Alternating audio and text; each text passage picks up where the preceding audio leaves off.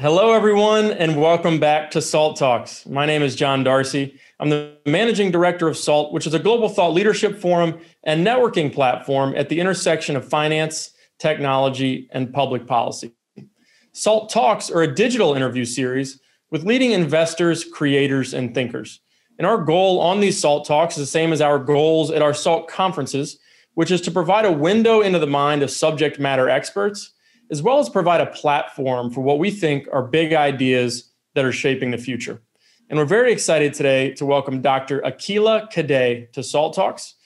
Uh, Dr. Cadet is the founder and CEO of Change Cadet, a consulting firm, which offers a, bri- a broad array of anti racism and diversity services, including strategic planning, crisis rebuilding, advising, executive coaching, and facilitation all services that we're very much in need of. Uh, we've always been in need of them, but I think at least a light is being shined on some of these issues even more so over the last couple of years.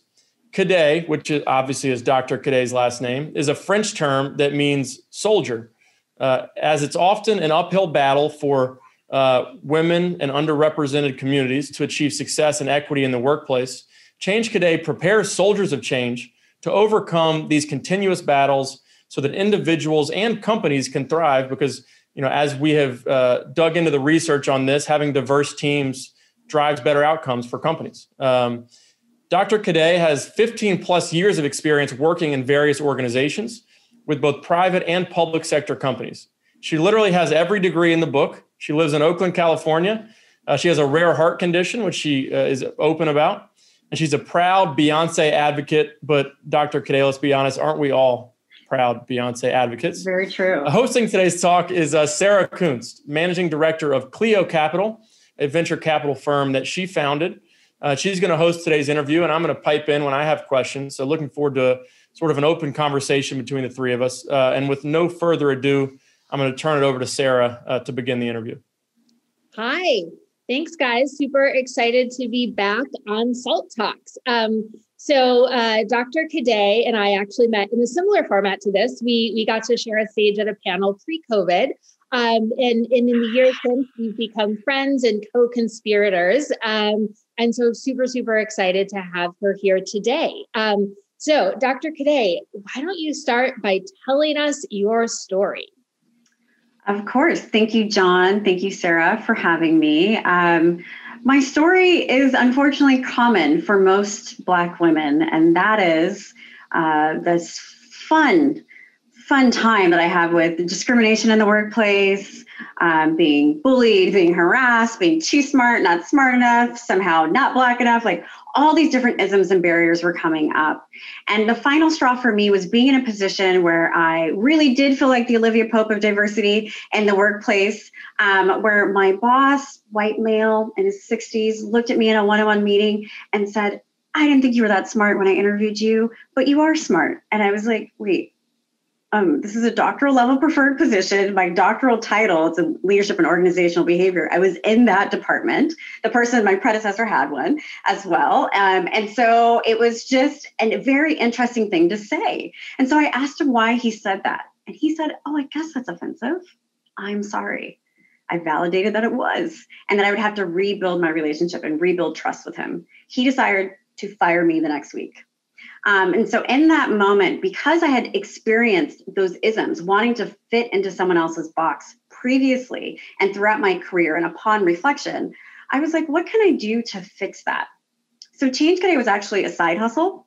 And that's, it was an outlet, a way to pour back into myself for not feeling valued in the workplace. And I decided to take a chance on myself and start this business. And six years later, this is what I do. Awesome. Um, that that is great. Um, so you know, give us kind of an understanding of some like stats or facts or, or not so fun figures of like what does this problem look like, right? What what does we hear? You know, kind of diversity. We need more diversity, or there's you know companies aren't inclusive. There's only you know I, even i was shocked when i found that that the newly appointed ceo at at walgreens was the first you know black female ceo ever of a fortune 500 company. Um, i assumed that somewhere around like 480 on that list there'd probably be like some industrial company i'd never heard of that had a black female ceo once right? So so you know, give us some kind of structure around like where are we at? So that's a that's a big question. I'm going to just tell you that. Um, to be as succinct as possible, we're in a position where people are dealing with the ramifications of the murder of George Floyd, right? Because we saw a huge shift. He was murdered on May 25th, and then in June, it's like, ooh, performative allyship, the black square. We need to hire a diversity, you know, consulting firm. We need to do something. Wait, are we racist? So all of these questions were were coming about. Like we don't want to be part of that. We want to celebrate our diversity. We want to add and have more diversity. And so with that shift, people are now in a position where they realize that there's opportunities for growth, continuous learning and unlearning. The Black community spends about $1.3 trillion in consumption right? You know, just buying something, loading something up, whatever it is. They are getting something. And they realize that not only there's a lot of power in the black dollar, but there's also a lot of power in the allyship dollar. So it's a non-black person or a white person who's like, hey, business that I partner with, what are you doing for diversity? Hey, company that I've been buying stuff for a really long time, what's your diversity strategy?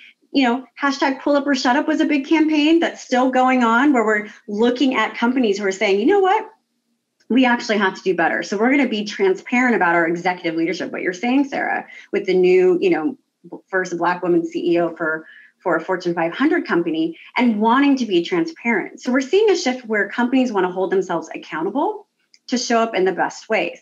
Now, as a result of that, we're seeing a lot of growing pains from companies who are figuring out what does that mean for them. Um, in addition, there is this pressure that happens externally and internally that makes it really hard for leaders to decide where to go. And that's where there can be you know pause or conflict. That's super helpful. Thank you.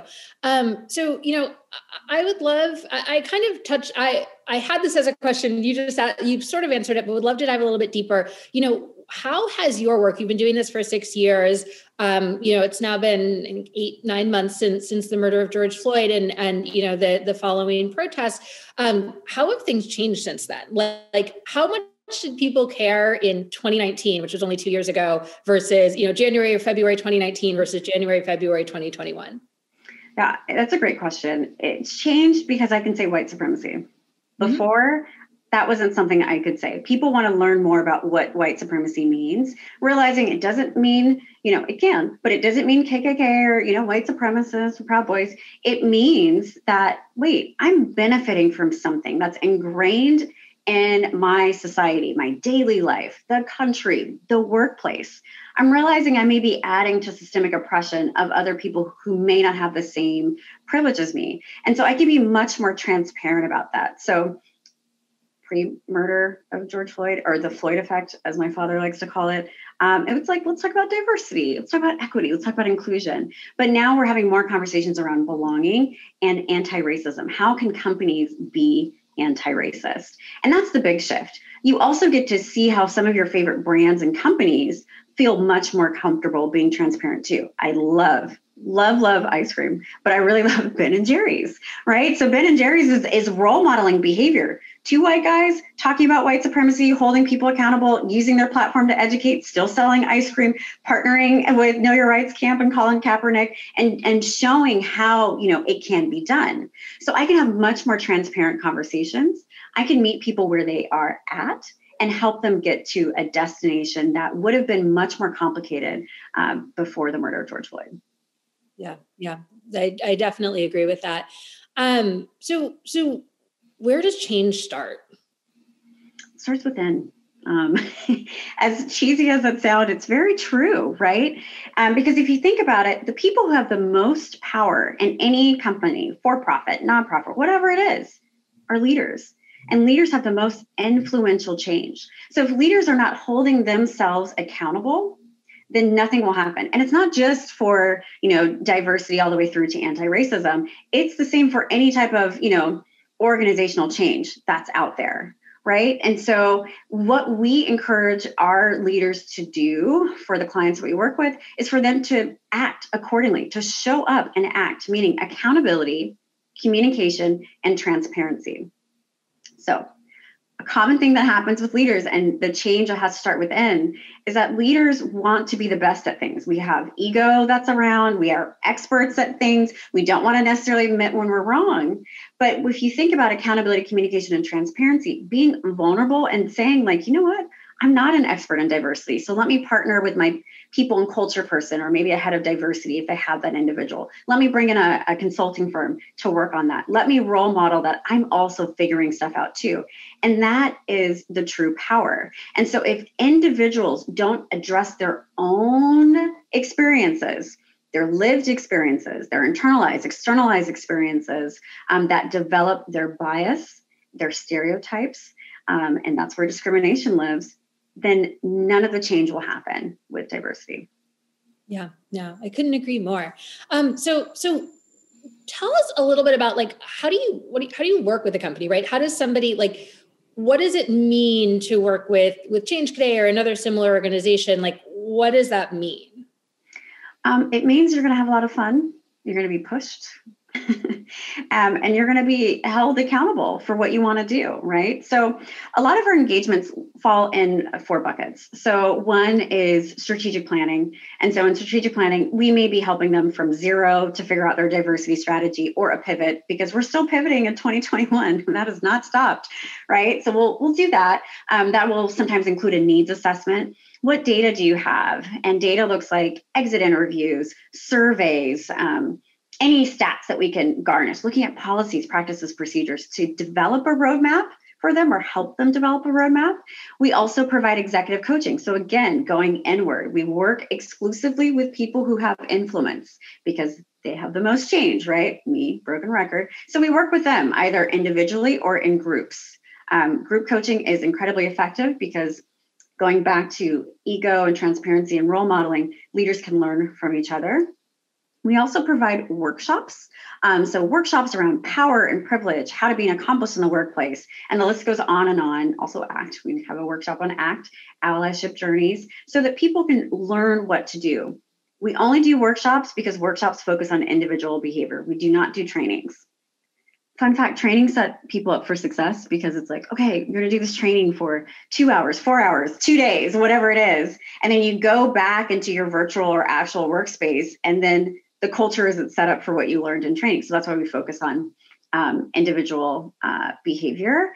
And then the fourth thing we do that John shared is, is we do crisis management and crisis recovery. So something goes down and we come in and we help them move past that, you know, hold themselves accountable, problem solve, and correct behavior. That's really when I get to be the Olivia Pope.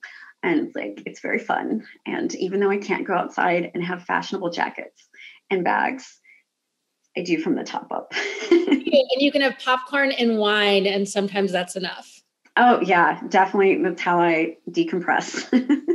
but honestly, we're different from a lot of uh, diversity consulting firms because, one, I do use a lot of humor and I do meet people where they are, right? I am, we are not prescriptive. We aren't saying, hey, you have to do A, B, C to get to your outcome. That doesn't make any sense because of so many different variables um, in the workplace. So we have a reciprocal relationship that allows us to, yeah, be experts and tell them things, but they're the experts of their culture and we learn from each other. I love it. Um, so when when should companies bring in a DEI expert? Oh, well, I mean, there's multiple points of entry for us, unfortunately. A lot of it is in crisis management. And we had a lot of that uh, after the murder of George Floyd because the attempt was, I'm going to make a statement um, internally externally or both, and it didn't work out for them. So, crisis management, you know, helping them get on the right path. But it's the best time to bring in a diversity consultant is when you're thinking and ready for, you don't have to be 100% there, but ready for organizational change that's all it is, is organizational change. Are people open to that? So that you can start to think about your company future state. We aren't in the business of firing all the white leaders and executive roles because people still have a business to run. We I run a business. I totally understand that money is important, but we're in the business of that long-term game. So if they're ready for change, ready to be patient with themselves, um, and ready to hold people accountable. That's the best time to bring in a consultant.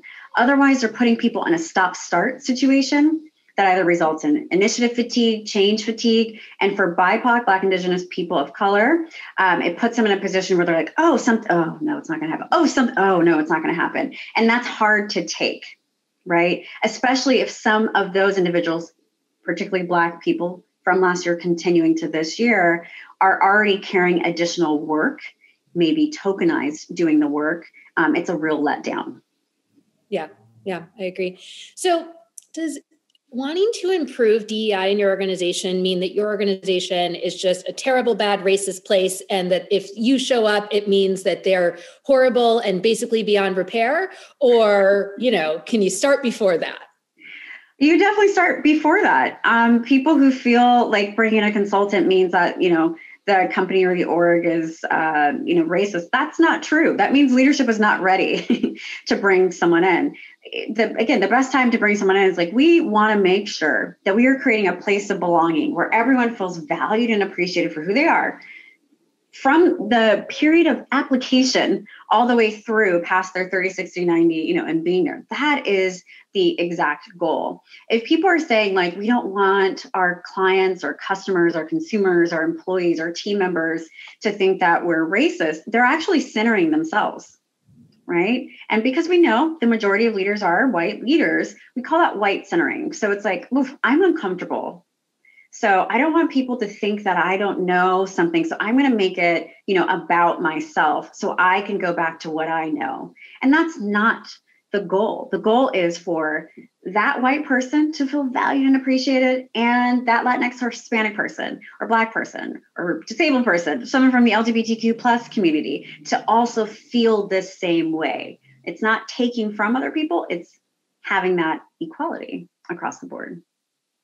I love it. Um, so, you know, people should be, you know, working with orgs like yours early and often and and and making this like a real sort of big commitment, you know, financial and otherwise. But if somebody's watching this and they're like, that's awesome, but I'm I'm not the person in charge. I can't, or you know, budgets at my company are such that we we can't bring anybody in. We can barely pay ourselves. Like, what are some of the things that people can do you know immediately or freely? And and where you know hey i have to wait to next year's board meeting or budgets aren't aren't a problem? So there's lots of things that people can do um, and i just want to point out that the goal is to get to the point of institutionalizing diversity equity inclusion and belonging anti-racism and day to day and that can be done with big things and then also can be done with little things. So some of those little things or the free 99 things I like to say, um, are one setting up a resource library. Someone, anyone, you can open up a file, hear me out, a file, box, drive, whatever it is. And people can share podcasts, articles, books, links, whatever in this resource guide so people can, you know, discuss it also for free 99 um, virtual lunch and learns or in-person lunch and learns people can talk about those very resources. Like hey this month if everyone you know listens to this podcast at this lunch and learn let's have a discussion about it. Like i don't know what's coming up for me. You don't know what's coming up for you but let's have some ground rules so it's a safe space. And let's talk about it right? Because it's having that um, opportunity to ingrain in daily practice in life to to celebrate that feeling and experience of learning and unlearning. Another thing that can be done that is uh, very pretty cost effective is that i have the ally nudge um, and the ally nudge is text messages two to three times a week. Um, each day you get a morning prompt that's like educational something. It's either a video of me doing this um, or a link to a podcast or whatever it is. And then the evening, you get an action prompt text directly correlated to what you're learning about in the morning. So we have police brutality, stuff around kids, um, definitions of anti racism, and it's $5 per person. So people can sign up for that. It's very cost effective to bring people in. Uh, people also will do, you know, lunch and learn activities around that, book club activities around that. Um, and then one thing that's also free and great is Icebreaker. So Icebreaker, there's modules that are already there, um, and people can go through training content and have conversations with each other, with video, without video, and discuss what's coming up from the from um, prompts that I set up. So if anyone's done a game and house party or any type of card question game, it's done in a virtual capacity that can be done for a team or a whole department. There is an insane amount of free content that's out there that people can use to create. You just have to identify the point person or persons to do that. And last, people can create a culture committee or diversity committee, whatever they want to call it, and share that responsibility of educating um, the team. I love it. Um, so, talk a little bit about, you know, we were talking about this the other day. Uh, there's definitely a feeling, I think, that for a lot of a lot of underrepresented minorities, that were sort of over mentored um, and and kind of under sponsored. Um, so, talk a little bit about the difference uh, between those two things and and how people can be better sponsors, not just mentors. Yeah, I mean, what we're talking about is a difference of action, right?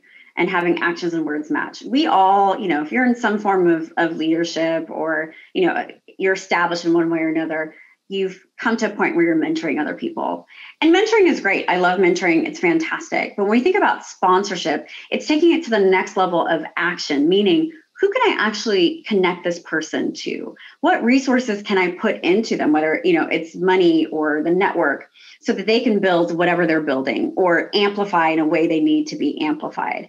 It's adding accountability to the mentorship part. It's so easy for us to be like, oh my God, let's check in a couple times a year. You know, it'd be great to really being an accountability partner, sponsorship of that person who needs to get somewhere.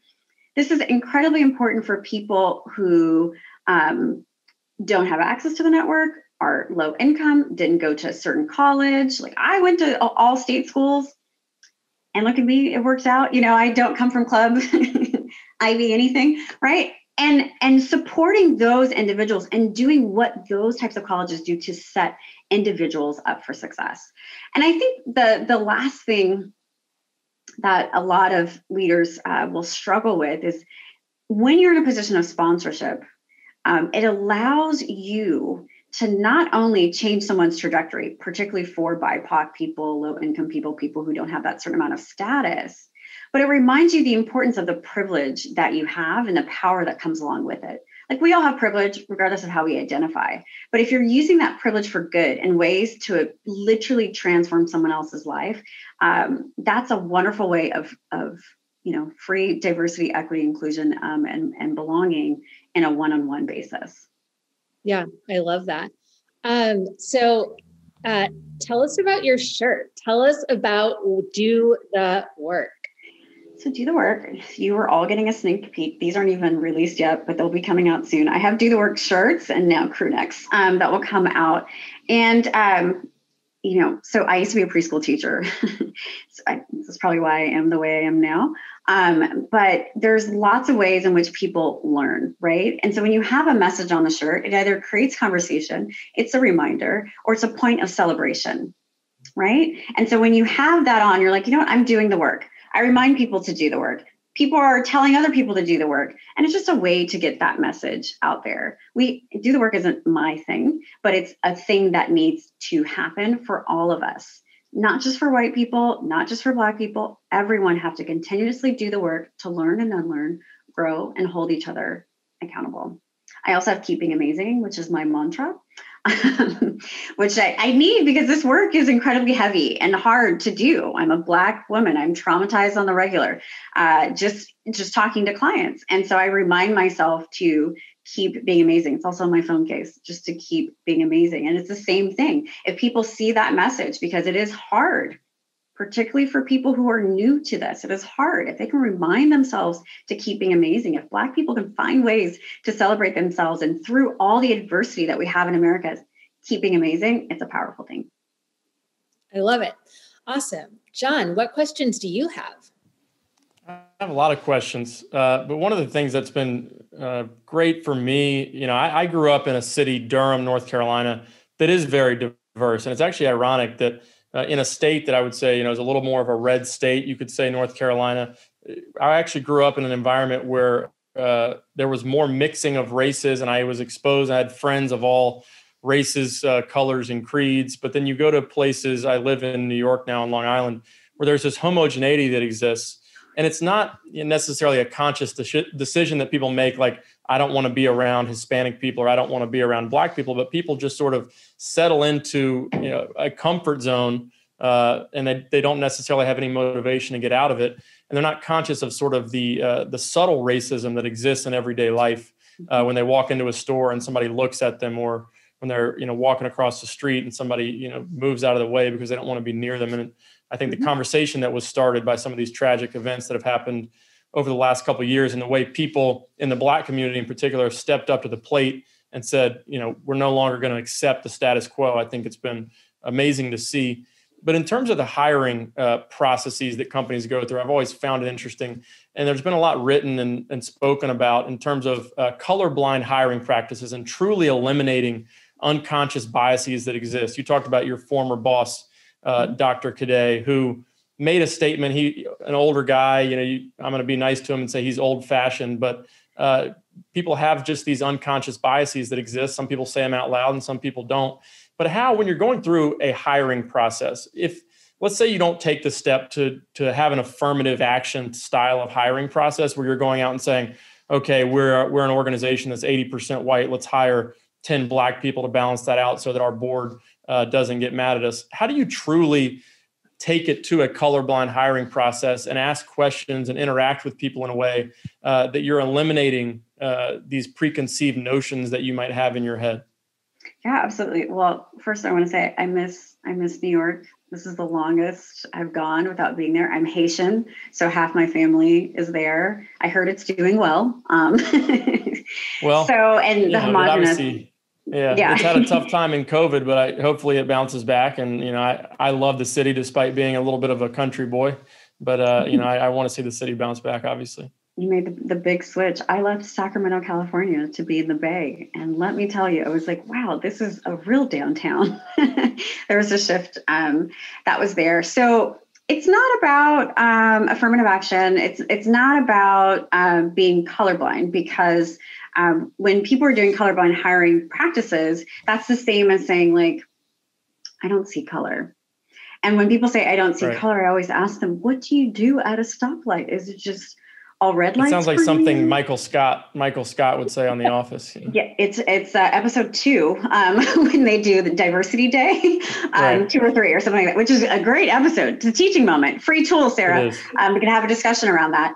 So you know when people are saying like colorblind, I don't see color. What they're saying is is like I'm so privileged that I don't want to consider that right at all. I'm ignoring what the experience is like for myself or for Sarah. Not saying this of you, John, but that's what comes up from companies. And so when you do have companies that are 80, 90% um, white, what happens is the dominant culture of that workplace is white. So as soon as they hire someone like us to come in, we are already othered. We're going to receive those microaggressions, right? That you're talking about, those statements, those little statements and actions crossing the street. Like, how do you, is that all your hair? And how do you do, how long does it take to curl it like that? Not realizing that this is what my hair looks like after I wash it. Like, you know, um, those types of statements, those um, small percentages of BIPOC people will have to deal with that all the time. So the way that companies should think about their hiring practices, their recruitment practices is one, determining a metric that's realistic. Again, like I said earlier, don't just fire all your white leaders. That doesn't make any sense. But as you think about succession planning, who do you have lined up that can go into that role? How are you thinking differently? Take some time to look at middle management. Middle management is a great way to not only coach someone, but to get to know how they work to move them into senior and executive roles, right? So think about, you know, having recruitment around in that area. But the most important thing, what you said, John, is to look at ways to minimize bias. You cannot completely get rid of bias. It's just hard to do. Like I'm a twin. I'm biased towards twins. As someone said they were a twin in an interview, we were going on a tangent. Are you older or younger? How many minutes apart? Brother or sister? Do you like each other? You know, that's like a whole thing. So there's value in that. You know, it's a positive thing, but it's it done in a negative way to keep hiring people that look like you and look like you ties back to the majority of the workplace, then that's an issue. So, what are some uh, questions that people are asking in the interview process? What of uh, the application? Um, what do they have in there about their diversity statement or how they're on a diversity journey? Are they making their application already biased in a way that says you have to have four years of education, or can you have lived experience? Do you need to have a technical degree or not? Do you have a suggestion for time frame or someone open to learning? And all of those are ways in which uh, people can work to diversify their workplace. That's great. And you can strip out the company names here. Obviously, I don't want to break anyone's privacy, but are there examples where you've either gone into a crisis situation or it could be somebody who it wasn't a crisis and you you came in and you helped re-engineer their culture uh, in an effective way, the way that I think you would uh, uh hope and dream to change organizations. Are there any specific cases, uh, case studies that you could talk about where it worked really well so people could visualize what that looks like if they're sitting here watching and they want to you know undergo this change but they don't know what the path is to getting there. Yeah i mean so the the, the wonderful case studies we have like the disneyland example if you will is that the highest level leader is on board. They're like look i may be part of the problem. I'm white. I don't know. How can we get better aligned to be more diverse? So when we work with leaders like that, automatically we're changing the recruitment process. Automatically, in addition to like the recruitment process, the interview process will have um, always two people interviewing minimum.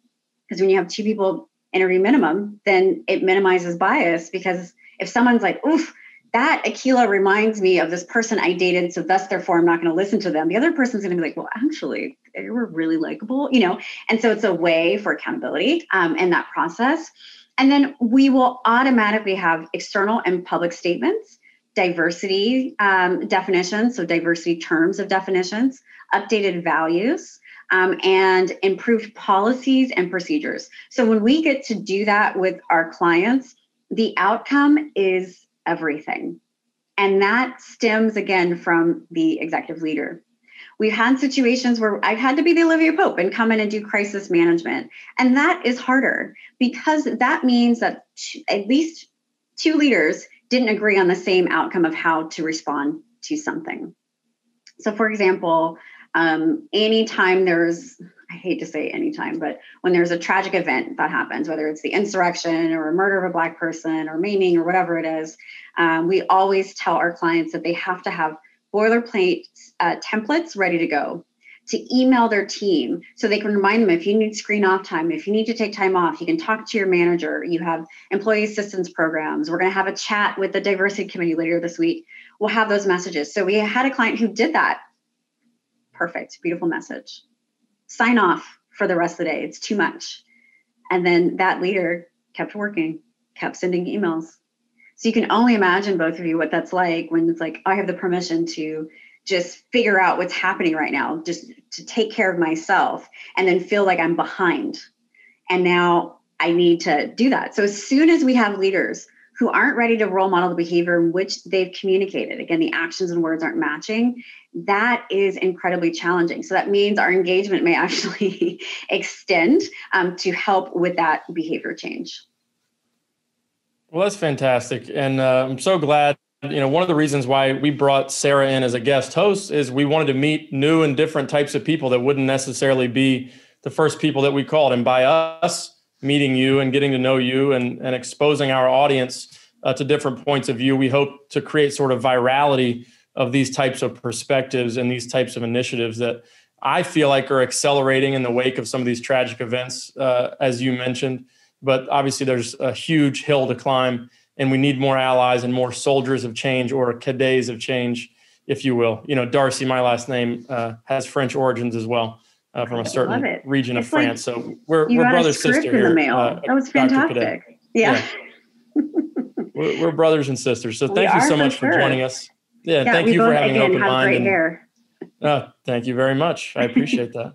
Um, my mother would agree but um, Anyways, thank, you so much again for joining us. Hopefully, you can uh, we can do more business with you in the future, uh, both at Skybridge and introducing you to other people in our community, and we can get you to one of our live events as well. I think it's also something that we've struggled with in the industry, the financial industry. That you know, let's be honest with ourselves, whether it's venture capital or hedge funds, overwhelmingly white, and it's just hard to break. It's almost like trying to break the cycle of poverty, breaking the cycle of you know extreme uh, whiteness in these yeah. industries where you know we try to put uh, people of color and women on our stages at our conferences uh, without it being tokenism and we've gotten better at that but we can we can definitely do a better job. And the more people like that we put on stages, and the more people like you uh, that come to our conferences and talk about these things, the more people of color and the more women feel comfortable showing up, and it feeds on itself. Uh, and it has a sort of a snowball effect. So that's what we're looking to create. We've done better at it, and I think we do better than a lot of people in the industry. But again, we have a, a huge way to go to improve uh, everything that we're doing. So thanks again. You're very welcome. And I just have to say, the allyship that's happening uh, is fantastic. The hardest clients to work with, or they aren't ready, are typically hedge funds you know, and in the financial space for those very reasons. So what you're doing is really important to inform them of different ways in which they can show up, either, you know, doing things for free or bringing in the consultant. And then Sarah is always doing things in partnership where we work together. She's keeping me abreast of things, and any way I can step in and help her out in any way is great. But just her being in her space um, is an act of resistance, but it's another way to change the way people are thinking about um, financing. So, thank you both for your wonderful allyship. Thank you. Well, thank you again, Dr. Cadet, and thank you, Sarah, again uh, for bringing all these great guests to us here on Salt Talks and, and for hosting these talks. And thank you, everybody, for tuning in today. Just by tuning in and watching this episode and watching it all the way through, you know, I think sometimes there's people when when these topics come up at a conference or or on a, a digital interview like this, some people turn because they don't they, they turn the channel because they don't want to feel the discomfort that comes with confronting some of these issues. So thank you everybody for watching uh, and tuning in you're contributing to uh, you know, the betterment of society by doing that. Uh, and just a reminder if you missed any part of this talk or any of our previous talks, including several that we've done with Sarah, you can both access our entire archive of SALT Talks and sign up for all of our future talks on our website at salt.org backslash talks. Please follow us on social media. We're on Twitter, we're on Instagram, LinkedIn, and Facebook. And on YouTube is where we host uh, all of our videos for free. You know, we like some people in the industry uh, gate content and and try to sell subscriptions to these types of conversations. We don't believe in that at all. We want to make all these interviews that we do open to the public and an educational resource uh, for people, not just in the financial industry, but in in our communities as a whole. But on behalf of the entire SALT team, uh, this is John Darcy signing off for today. We'll see you back here again soon on SALT Talks.